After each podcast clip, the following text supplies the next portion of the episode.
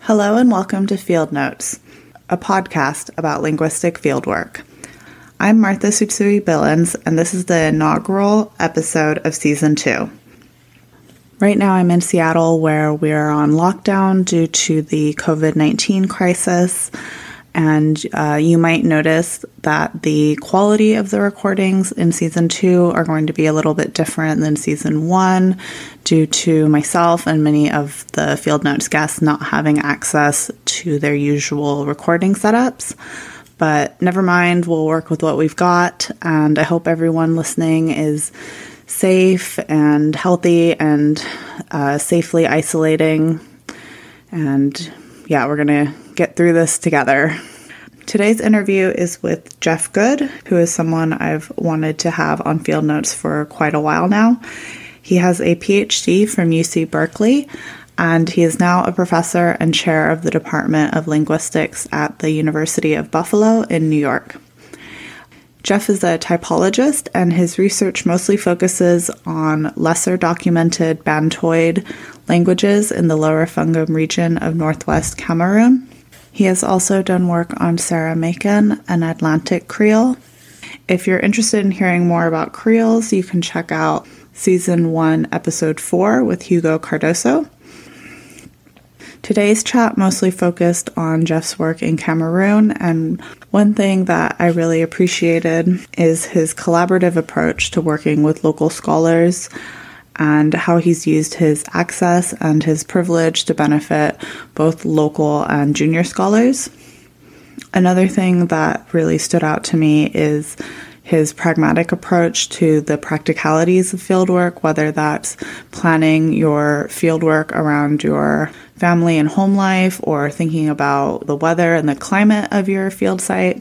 And one thing that he said that really stuck with me is uh, that all of us, the researchers and the speakers, were all humans. So the project that you're working on, the research, it really needs to work for everyone. So, on that note, let's get to the interview.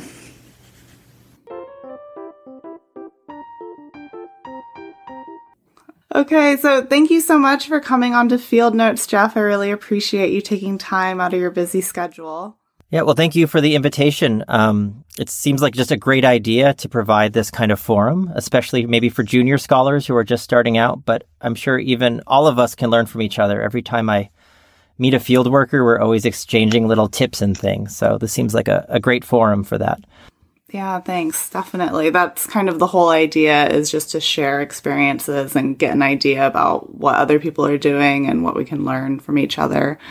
So, to start, can you tell us a bit about how you got started in field linguistics? Yeah, sure. This is something I, I've discussed a lot, I think, with younger linguists who are thinking about doing field work, um, in part because I think my trajectory was maybe more typical when I started like 20 years ago than it is today. When I was first coming into the field, the there wasn't nearly as much attention on endangered languages as there is now. Um, it was something that people were sort of talking about, but you didn't get a lot of people who were coming into graduate programs specifically interested in endangered languages. Um, I can think of one someone, one member of my PhD program who started a few years before me like that. And she said she actually had to explain to people in her early years that she worked on endangered languages and, and what that meant. So I think these days uh, you see a lot of students who say, I want to do a PhD, I want to do language documentation, I want to work on an understudied language. I came in with more, uh, I guess, what you might call traditional structural interests, really interested in com- comparing different related languages to see what kind of grammatical insights you might derive from that, and uh, just doing morphological, phonological, syntactic analysis. And what happened is, in large part, because I started working with Larry Hyman, I became exposed to uh, just Bantu languages and comparative Bantu linguistics. Uh, became quite interested in that. I started to do some what you'd call consultant work, but not really field work. First, I just discovered I really enjoyed working with speakers and just getting to know their language, but I was doing that in a university setting or maybe going to their home in a US urban setting. And I really enjoyed that, but I never really had aspirations to kind of undertake the sort of lar- long-term field trip in a location far from home that is very typical today. So I had this comparative Bantu interest, was doing work, you know, historical reconstruction and also doing more sort of synchronic analytical work on um, sort of comparative Bantu data. One year when I was still a graduate student um, at UC Berkeley, we had the opportunity to work with a speaker of a Nigerian language called Leggbó that was or is somewhat distantly related to Bantu languages. And uh, she was the consultant for a field methods class that I attended. And I really enjoyed working with her and getting to see how what that language looked like. And I was really fascinated by the ways that it had some correspondence to better known Bantu grammar, like a language like Swahili or something like that. But it had also gone in a very different morphological direction in certain ways. And so it wasn't as agglutinative, but it had some morphology and then just a little bit to its west, you'd find languages that were related with almost no morphology. And I realized that the languages I was really interested in were those that had this kind of intermediate morphological type, not the sort of clean agglutinative language or a more prototypical isolating language, but they had this kind of really just interesting intermediate morphology, right? So I'm giving all this background because my interest, even where I work today in Cameroon, was very much driven by these like concerns of grammar. So I really came at this from this pathway. And then around sort of 2004 or so, I had the opportunity to take on a postdoctoral fellowship in Leipzig at the Max Planck Institute for Evolutionary Anthropology, where uh, there was a lot of fieldwork going on. And when I put in my kind of application, I said, oh, if I had the postdoc, I'd be excited to use the opportunity to do real field work around the Cameroon Nigeria border area, because I realized linguistically that's where I wanted to work. And then when I was given the postdoc, I actually suddenly had to do it. And I was actually really nervous about it because I am not, a, I don't think of myself as a particularly adventurous person. I did not have this sort of desire to go to Africa and see the cultures and all these things. Um, since then, it's really changed. I mean, maybe I can talk about that later, but my sort of way I interact and understand the way I do linguistics has really been deeply impacted by going to the field, but I was really just kind of nervous about it. But the thing about being at the Max Planck Institute at that time was that there was absolutely no funding barrier whatsoever to doing the field work. Once I had the fellowship, I could email Bernard Comrie, who just was so willing and supportive of people to do exploratory projects and find new languages to work on and say, I kind of I should dig up this email. I, I can't find it again where I just sent him a very rough budget. I didn't know what language I was going to work on. I just knew I was going to go to this part of Cameroon and find a language. There were, you know, and he just trusted me to do that. Said I need, I don't know, four or 5,000 euros. I estimated very rough budget. Two days later, I get an email or maybe one day saying approved. And I was like, uh oh, I got to do this now, right? But basically, all the barriers were lifted, right? And so suddenly I, I could go and do it. So I think that's the beginning, right? So what started really came from this this very different path than I think is typical today. Yeah, I think it's really changed a lot, hasn't it? Because now, you know, there's like funding alone is such a big barrier. Yeah, things have. Although I will say that if you were to look at my projects, you know, today, and I've probably had haven't added the number up recently, maybe like a million dollars in NSF funding, right, to do this. This is um this is US money, which means there's like a big university tax that gets taken out. So let's say 750,000 of real money, which is a lot of money. That wouldn't have been possible without that first investment that Bernard Comrie was willing to make for me to do the pilot work. And what I see the real gap in funding is just those few thousand dollars, maybe, a few thousand euros or a few thousand pounds that are needed to let a promising student go out and just establish their field site. And what I've seen as a PhD supervisor now that really impacts the students who don't have um, like relatively wealthy parents or don't have someone who can just give them that like starter loan. And so I, I really feel like the biggest, to me, one of the biggest gaps in funding now is this. You seem good.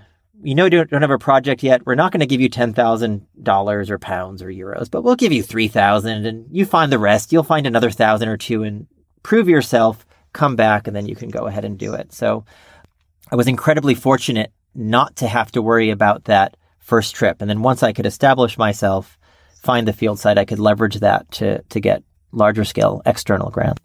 Can we shift real quick? So you also teach language documentation at University of Buffalo. Now, like you mentioned, how is it at University of Buffalo? Do you have a, a consultant come in? How do you do field work and field methods? Yeah, so the way we've done it, so there's a, there's an old field methods class that's been around forever at the university, right? So like a lot of departments, right? Who knows, 20, 30 years. And we still have that class. It gets run maybe every other year or so just because uh, we don't have enough PhD students. I mean, just because of funding constraints, right? So if you wait a couple years, you get a good group. So we just don't quite have enough people doing it every year. Also, because traditionally that was our main methods course, and now a lot of students also specialize in quantitative methods as the field has shifted.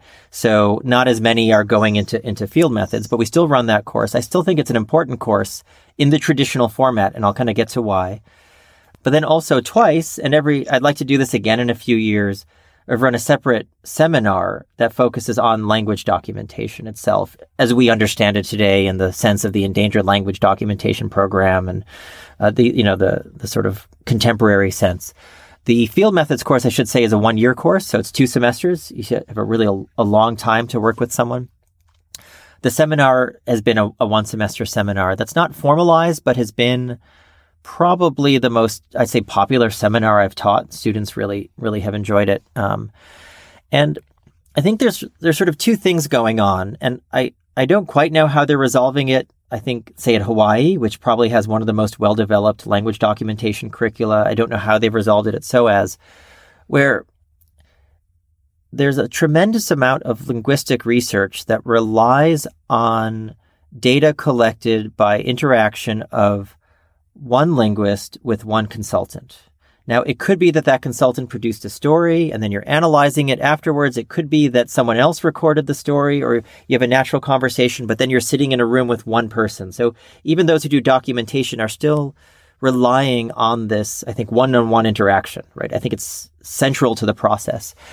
And on the one hand, I think students who want to do real field work need a lot of practice with that. And it's really great to give them an experience to practice in their university setting when they're not dealing with homesickness and they're not dealing with the power going out and they're not dealing with all of the other complications that arise when you're traveling far away.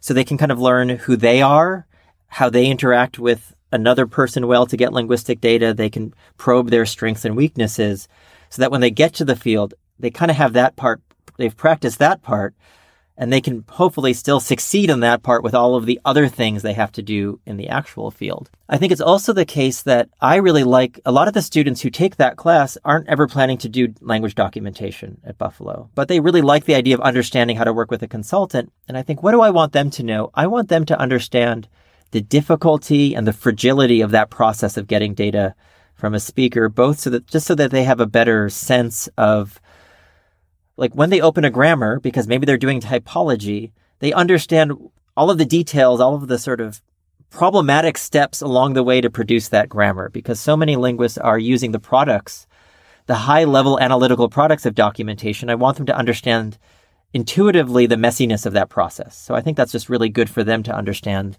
how the field collects data of that kind. So I think there's still a space for that class. And we do some documentation light stuff. Okay, we have to record the things on audio or video and they have to do some metadata and they're probably going to see ELAN and do some time aligned transcription.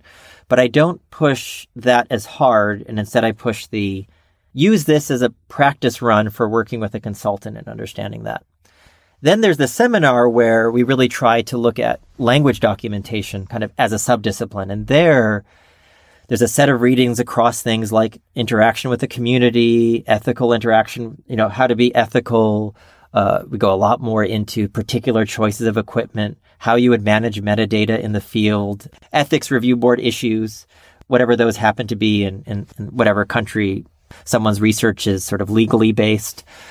I could go through. I have a, I can't see it in my mind. I have a topical bibliography where we kind of go through these different topics. And so we discuss those conceptually. And then what I do in that course, the sort of one of the core bits of the, what you call assessed work, the output is students are supposed to produce a draft grant application. So we actually, I structure the themes okay, so today you have to write your community section of the grant application. Now you're going to write your documentary output section. Now you're going to talk about, you know, work plans. So we try to sort of layer in these thematic topics. And there I actually see the applied work as how do you get that grant? How do you design the, I mean, it's not just about the grant, but designing the project. How do you actually design a real world fieldwork project? I've even had some students in who've attended that class who aren't interested in endangered languages, but let's say sociolinguistic documentation of American English varieties.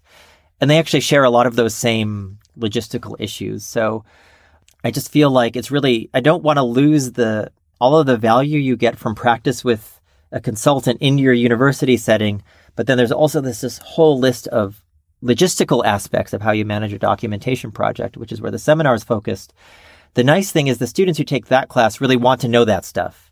Those who are in field methods may just want to understand how you collect primary data um, in the sort of in this one-on-one fashion. It's so interesting to see how other universities do like run their field methods courses, um, like compared to SOAS and University of Hawaii. And then I didn't even really have a field methods class when I did my undergrad uh, at Fresno State.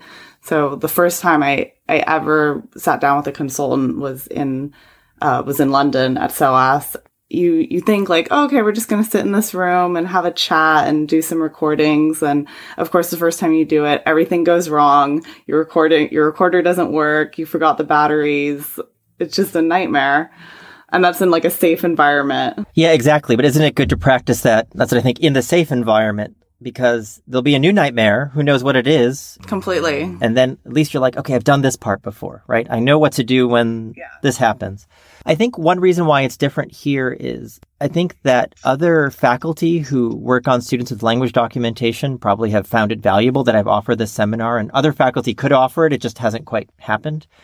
But this is a department that does a lot of field work and documentation, but we have a lot of students doing other things. And so we're not a narrow document, like we don't have a degree in documentation, but all faculty value the field methods class. And a lot of them want their students to have that experience.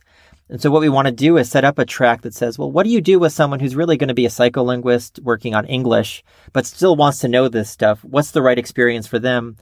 I don't think it's all that helpful for them to know, you know, like IMDI versus OLAC metadata. Is that really what we want them to know?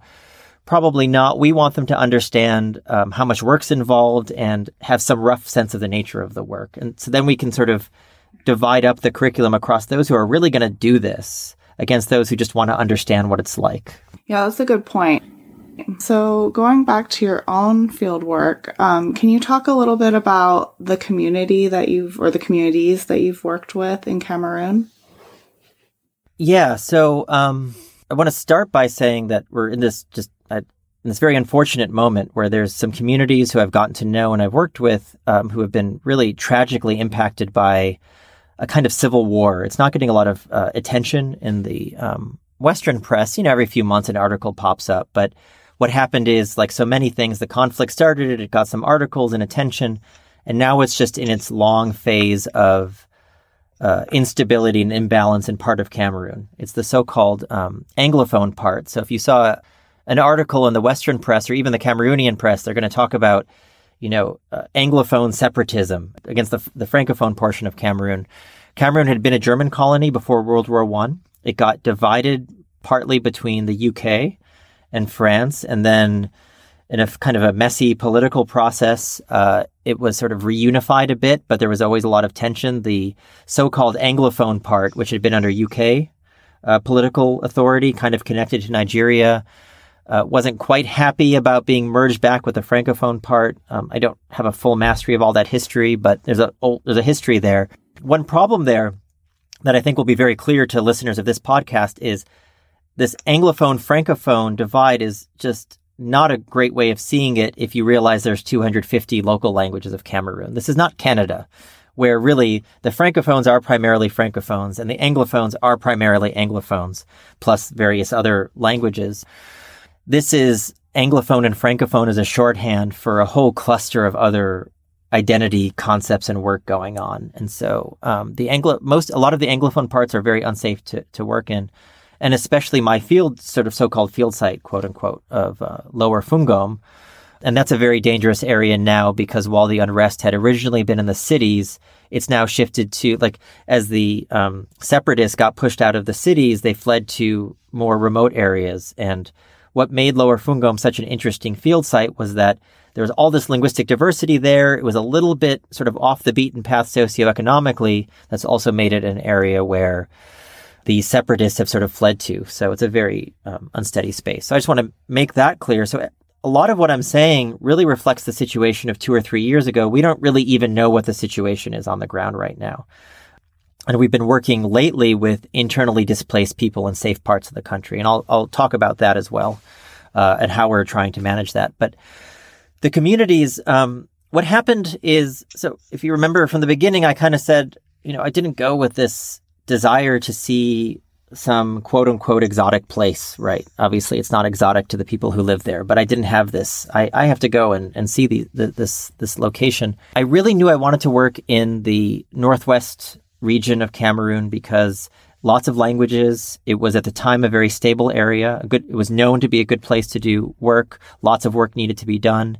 It's also somewhat higher in elevation. And I'll just be honest, I don't work well in high humidity environments. I would just not function well. So it gets hot there, but it's kind of like, I don't know, Los Angeles hot rather than Houston hot or something. I hope that, I hope that means something to all the listeners, but it's not very humid and, and sort of pleasant. So I thought, okay, this is good. Lots of work to be done. And I could, I think I could manage here. I could be there for a while and, and, and, and do some work. I when I first got to Cameroon, I went to um, the sort of SIL headquarters there. SIL is very large and active and well liked in Cameroon. So, and talked to some of the people working there, and they had their map of the northwest province of Cameroon with all the languages, and then, well, they had a map of Cameroon, and then the map of Cameroon needed an inset for the Northwest province because the language density was so high. So in order to capture it, I thought, okay, that's neat. That's a good place to go. Lots of languages. That's the right place to go. And then inside of the this inset, there was another region that needed an inset. So it was the inset of the inset. So as you can see, I'm really doing this just by looking at documents. I'm not really like, I don't know what's happening in reality. Um, but I thought, hey, there's an inset of an inset. I've always loved maps. I've always liked to look at maps, language maps, political maps, anything from when I was just, you know, five or six years old. And so I just have this attraction. I want to go to the inset of the inset. That's really kind of what struck me. At the same time, SIL is very active in that area, but because it's the inset of the inset, so many small languages put together, it had not been a priority area for them because they're choosing the higher population languages first for translation priorities. So there was this great complementarity. I'm coming from this endangered language sort of, I guess, movement or whatever you want to call it, uh, or paradigm that says I should go for the most endangered languages, the ones that are getting the least attention. SIL is going from this paradigm of we should focus on the ones with the highest population first. So I thought this is this is the right. They were like they were happy for me to go there.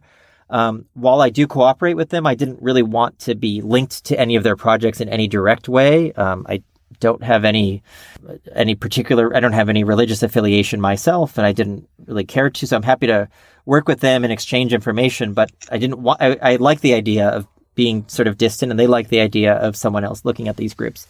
Um, and so, um, you know, took a trip, but went to this area that had, by SIL's count at the time, about five or six languages in a very compact space. Uh, it's about 10 kilometers north south, 10 kilometers east west.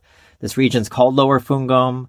Not a well known area outside of Cameroon at all. Not even a well known area inside of Cameroon. I mean, you'd have to get very close to it before you find people who know about it. Um, and uh, by our current counts, you have seven to nine languages, depending on how you do the count, across 13 villages. And I just thought, this is great. There's just so much work that needs to be done, and um, sort of no one's doing it. So when you talk about the community, well, on the one hand, you have all of these speaker communities and these language communities. There is a local sense of identity. The people of Lower Fungom call themselves Lower Fungom. They know they are Lower Fungom. So they also recognize that higher level of identity.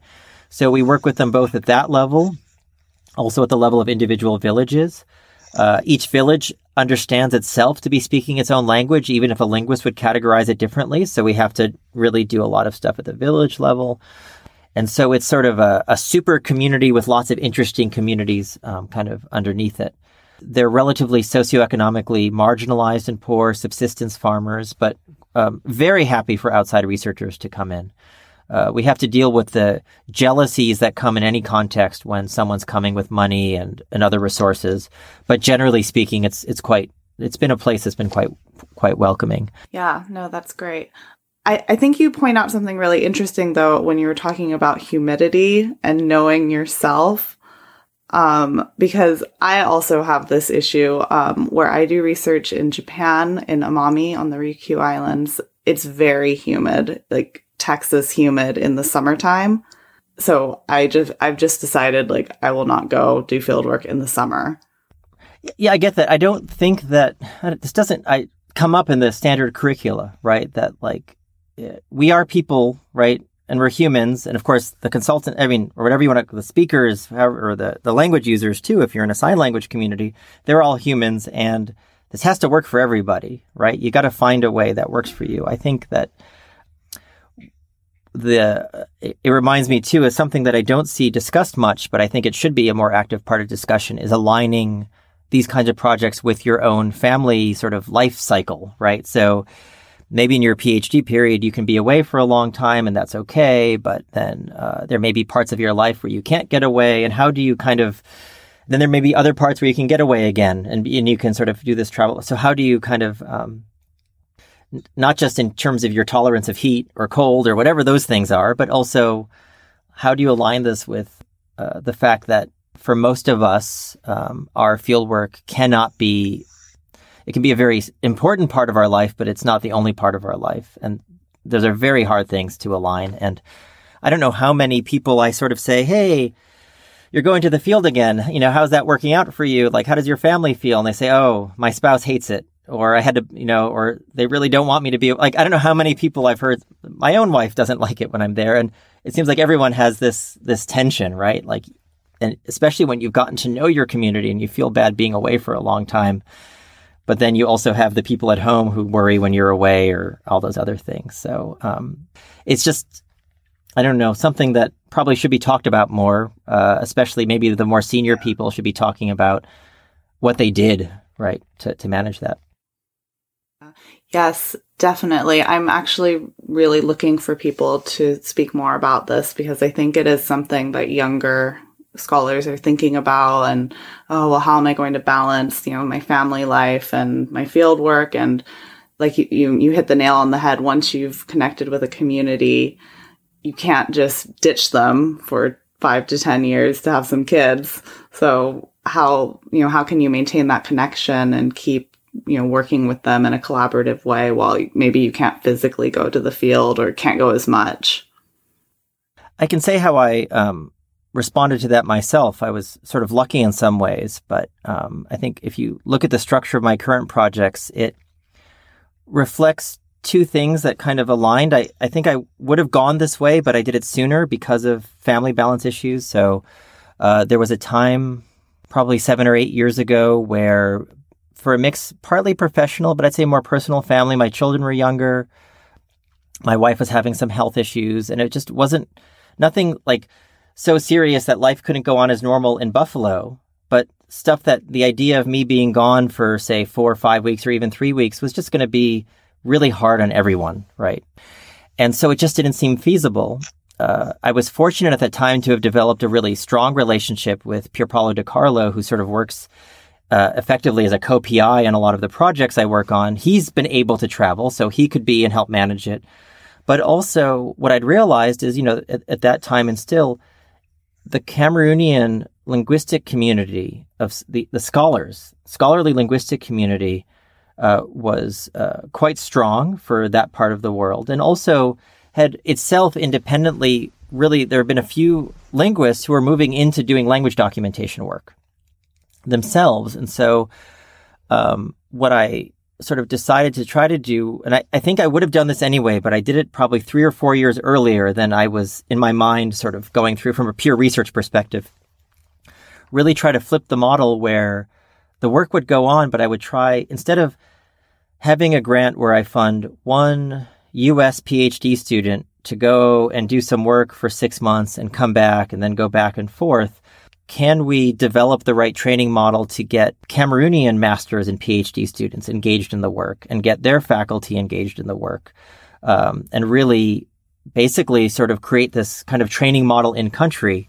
Um, and we spent we're still working on it. It took a long time. I mean, the goodwill was there, the skill set was there, the people were there, um, and so then it became a, a, matter of logistics and management, understanding everyone's academic cultures, how to align things right, uh, how to get the money there at the right time is a very central problem that has take, took us a long time to work out. We're still working on it, right? Um, uh, but sort of how I managed it was by sort of shifting to this role where essentially a lot of my time is spent managing the project, often from afar. I haven't had a chance to go back to Cameroon for too long now. I really want to go back. Um, getting the grants coming in, managing the finances, keeping things together. We'd run workshops where I might go to Cameroon for a short time, or people come to Buffalo, or we've met in Europe, and we just sort of keep the project going that way. I think on the one hand, I have to say part of me really just it's really boring. I mean, like I did this because I wanted to actually do the work, right? I wanted to be with in the communities, getting recordings, analyzing them. I enjoyed that part of the work. Um, but on the flip side, what I can say is I can use my own affiliations and my own institutional affiliations to help um, fund very promising, especially junior Cameroonian scholars who otherwise would have wouldn't have that opportunity through their own sort of government funding organization. So when I've spent a few hours trying to get paperwork done to get reimbursements in place and I'm kind of annoyed by it, I just remember that we actually have really gotten to know just some wonderful, a lot of these just Cameroonian junior linguists who otherwise wouldn't have interacted with in the same way. Yeah, that um, what you just said actually feeds into the next thing I want to talk about, which is how can we decolonize linguistics and make it more collaborative. Um, sounds like you're you found like a good solution for your own research and for the communities you work with. Yeah, I, I think it's um what's a little different about the way I've operated. I'm not saying, and other other linguists do this. I've seen other linguists, especially who work in in similar parts of Africa, who do this. But I think that um, usually, or very often, especially like in a North American setting or Australian setting, it's framed as decolonizing at the level of whatever language user community you're working with, right? Um, so speaker community, or if it's sign language, sign, you know, the, the, the user community. And I think that the, the structure I have is somewhat different. And it's not that it, because we're working basically with the local scholarly community. Um, and I'll come back to, to that in a second. It's not that we wouldn't want to do the same with the speaker community, but these speaker communities are very marginalized and very poor. And what they need right now, they don't really need dictionaries or language development. They need um, healthcare, schools, and roads. This is what they what they articulate their needs are. Before this crisis, we were actually trying to give sort of community level compensation to help schools. We had projects involved in this, but it was uh, the idea of sort of decolonizing the linguistic research at the community level was a little difficult because they're just the communities themselves really had other priorities quite sensibly. I think their priorities were all exactly where they, they needed to be. And occasionally you might, if you met someone from those communities who was really linguistically gifted, they were probably gifted in all kinds of ways and were really needed by their community to do other things, other higher priority things. So instead, the sort of the site, if you want to use this term decolonization, which is, um, certainly not a term I was thinking about when I started graduate school. I mean, you can see my trajectory was very different, but I, I do think about how to do this. The, the site of that was more at the the kind of university level, which I think is still a good site. And understanding that for good or bad, scholars in countries, in developing countries, are often taking many of their cues about what's important from scholars in the in the developed countries. Right? Um, I would say sometimes that makes sense, and sometimes it means we're losing really interesting insights that are that would emerge from these other scholars. And so now we really try to. Um, you'd have to you'd have to interview or, or, do a podcast with one of the Cameroonians I work with to see if it's been successful. I, who am I to judge this, right? Um, but we really tried hard to have not be a, a purely top down project. I do have to articulate that the funding I have is is contingent on achieving certain outcomes. And I want to make sure the team understands that. but we also try to, where possible, you know, let them also propose research subprojects and go in directions that we might not have um, um, otherwise. Um, trying to think if I if I have some, I think examples. Certainly, um, there's much more interested in interest in applied aspects of uh, linguistics among the Cameroonian linguistics community than most of the sort of theoretical linguistic community in North America.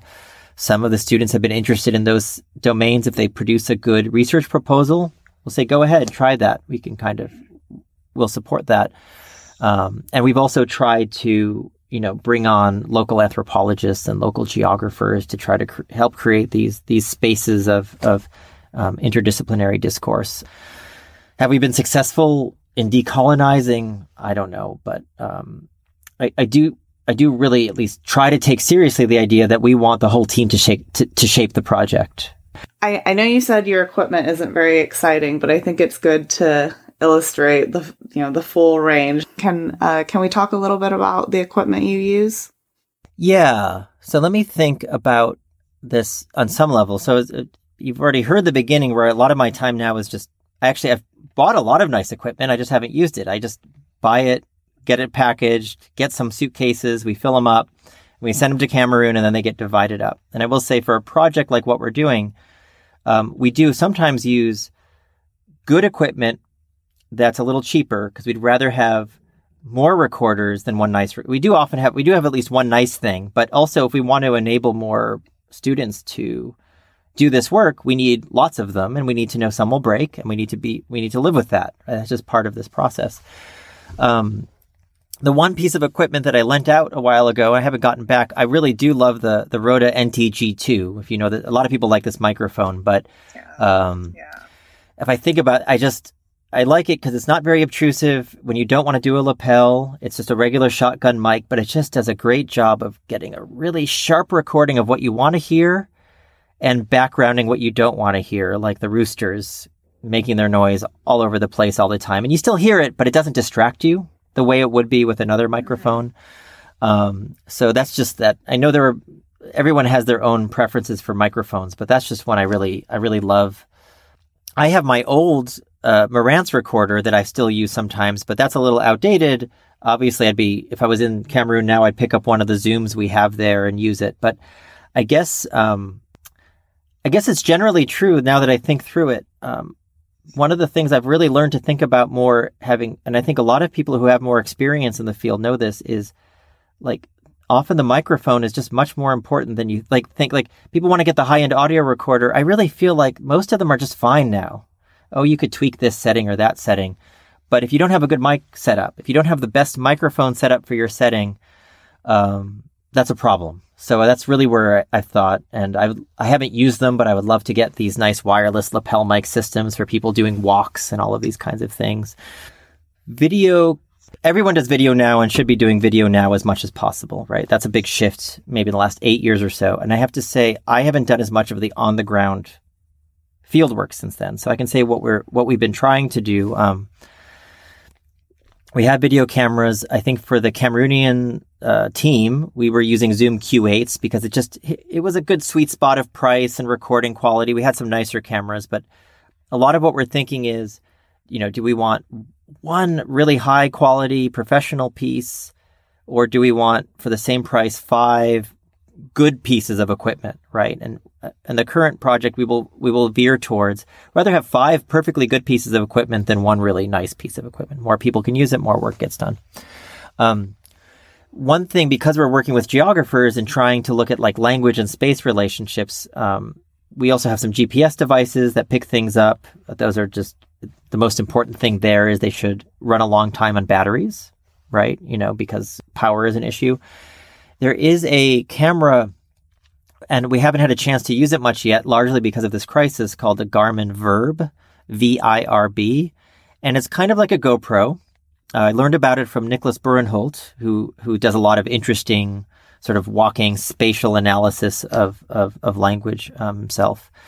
And um, the nice thing about the Garmin VIRB in comparison to the GoPro is that there are GoPros that will record location data, GPS data, but apparently, I haven't tried it myself, the format is not like the standard format, whereas the Garmin VIRB uses the exact same, same format as all the Garmin GPS devices. So it's just easier to work with that sort of dump coming out. And so we were really just excited about this idea of being able to get video that was also linked to space as we as we went along it. What uh, Niclas Burenhult told us he did, um, which we didn't get a chance to try, was actually have two of these on two speakers talking to each other while walking. So you would have the perspective of each member of the conversational pair, but you'd also be able to track where they were at each time. So to me, that's like just a really exciting kind of video to use uh, because we can get all of this extra information at, at one time. Yeah, yeah, that's so cool. So finally, what advice would you give to someone who wants to do field work in the lower Fungom region? Yeah, well, unfortunately, the advice right now is wait for wait for it to become safe. But actually, there are places nearby in the so-called francophone parts of Cameroon that are quite li- culturally and linguistically similar, where you can go. So let's just think about that. Let's just assume it's it's feasible. Um, I mean, you you could work with internally displaced people, but that brings up other kind of, that that would be a whole discussion in its own right, and I think a worthwhile discussion for the field to have. But one of the most important things I learned by being in the field, like being there and also working with an anthropologist, Pier Paolo Di Carlo, was how much about my perception of the way the work should be structured and the way to analyze and the way to sort of go about interacting with people had been shaped by sort of language ideologies I had picked up from, I mean, I was born in the US most of my life there, and actually I spent if I wasn't, I spent some years in Germany, but either way, these are very linguistically similar spaces ideologically. This idea that people have a single mother tongue, right? That they have one language that's their language, that we define communities sort of ethno-linguistically, that ethnicity and language come together. And so I came in with this idea that, you know, language documentation is about working on a language and you find a speaker of the language and you run the language through its paces with a speaker. And that if you go into a village, that village has a language of that village. And um, what I learned by interacting, and this is one of these things that happened when I first did survey work in Lower Fungom, I, this other question lit up in my mind is, how are these people maintaining all of these languages in this small space? Like, what are they doing? And then working with the anthropologist, we realized that if we were to document just the languages and ignore people's multilingualism, we actually would have not captured the area at all. We would have produced this um, documentary record that would have been highly colonial because it was the colonial masters, the colonialists who came in and said, Oh, you're a tribe. Tribes have languages. Who's your chief? And locally, people were always multilingual. They had multiple affiliations, but that didn't fit well with the colonial mindset where everybody had to, everyone had to be a miniature nation state, right? So we might be, you know, England and you all, well, you're not as civilized as we are, but you're a miniature England on some level. And once we civilize you, you that was the sort of mindset. So everybody had to be partitioned. Not only were you partitioning Africa into zones of, of, of uh, political control, you had a partition inside each place. Everybody had to be, you know, a, a folk or a person or whatever. And so, so this may not sound like the usual kind of advice. It's not bring a good microphone, but you should do that, right? So think about your microphones, right? And all that sort of stuff. Think about redundancy because something will go wrong, but anyone can say this. I would actually say read the local ethnographies if you can find them. Get to understand the people because your linguistic training doesn't push you in that direction. Your linguistic training gets you to understand what a phoneme is and what past tense is and all of these kinds of things and what a passive um, construction is, but it doesn't really help you understand the sort of lived experiences of the people you're working with. And we really need to know if you're going to do good linguistic work, how do they understand their relationship to language and, and culture? And so almost anywhere in Cameroon, you really need to understand that people are multilingual. They've been multilingual for a long time, for millennia, and this is a key part of their linguistic lives. And that uh, I first learned this little trick or this little problem from Friederike Lüpke, uh, who was at, at, you know at SOAS for some time now in, in Helsinki. If you ask like an African, "What's your mother tongue?" they don't hear first language; they hear the language of my mother, and that actually the closest analog to their mother tongue is more likely to be the language of their father in most of these societies. But they just don't even see the world that way, right? It's just a very uh, a different space and that you need to understand that because otherwise you're going to go in and you're going to say to a speaker or language user like well what, what's your language well they're going to offer their first language but you're going to miss out on the fact that there's actually five more languages they speak right um, and that sometimes they even speak a language that's not cataloged because they don't think you care about it. It's not a secret. They just won't even think to, to answer it. So um, and I, I think in broad strokes that advice applies to other parts of the world. The the the way the ideology you bring with you and the local ideology are all going to have their um, spaces. They're going to interact in different ways, and so you need to understand that. But um, I I understand how it actually led me astray in Cameroon early on, and it will lead you astray in a different way somewhere else. But I I would just think like try to find out just what you can about how how the socio linguistic situation works before you get there, and watch it while you're there, and just try to try to learn that and then let your project uh, be willing to change your project goals a little bit in response to, to what you see. Yeah, yeah, that's really good advice. Thank you, Jeff. Um, okay, so thank you again so much for coming on Field Notes. Uh, where can our listeners learn more about your work? I think because um, I have a, a, general, probably just best to look at web pages. I have a general personal webpage. If you type Jeff Good Linguistics um, into Google, it should find me. Um, but there's also a, a, website we have specific to the project hosted at Buffalo. Um, I can send you that link. We use this um, acronym for the project, sort of to unify the work we're doing. It's KPAAM-CAM. That's K P A A M hyphen C A M. It's kind of a mouthful, but if you type that in, it's Google searchable. Nothing else looks anything like it. Uh, it's key pluridisciplinary advances in African multilingualism hyphen Cameroon. I know it's a mouthful, but you know, acronyms are helpful. It's part of the local culture to have one. And um, the key pluridisciplinary part sounds a little funny, but we actually wanted the acronym to start with a labial velar because it's very typical of that part of the world and we wanted to signal that was our, our way of signaling like we didn't want the acronym to be a good acronym for an english speaker or a french speaker. We wanted the acronym to look look like it was a, an african project. And so we thought hey let's use we could if we had a good gb words instead of kp words maybe we could have gone that way. But i think it was pierpaolo di carlo. Well, someone came up with key pluridisciplinary as opposed to multidisciplinary and that gave us our um, our labial velar so KPAAM hyphen CAM, and I don't think anyone else has tried to occupy that string yet, so it should be pretty safe for this project. Awesome. Yeah, I'll link I'll link that as well in the show notes so people can find it. But that's good. So that's probably where to find out. We try to put our papers and updates there, and always happy for people to just uh, inquire about it, ask me questions. If someone else in the project can answer better than me, I'm happy to refer them to to that person. Okay, awesome. Thank you so much, Jeff. Thank you. It was great to have this opportunity to just, um, I guess, share these experiences. I hope they're helpful to some of the listeners.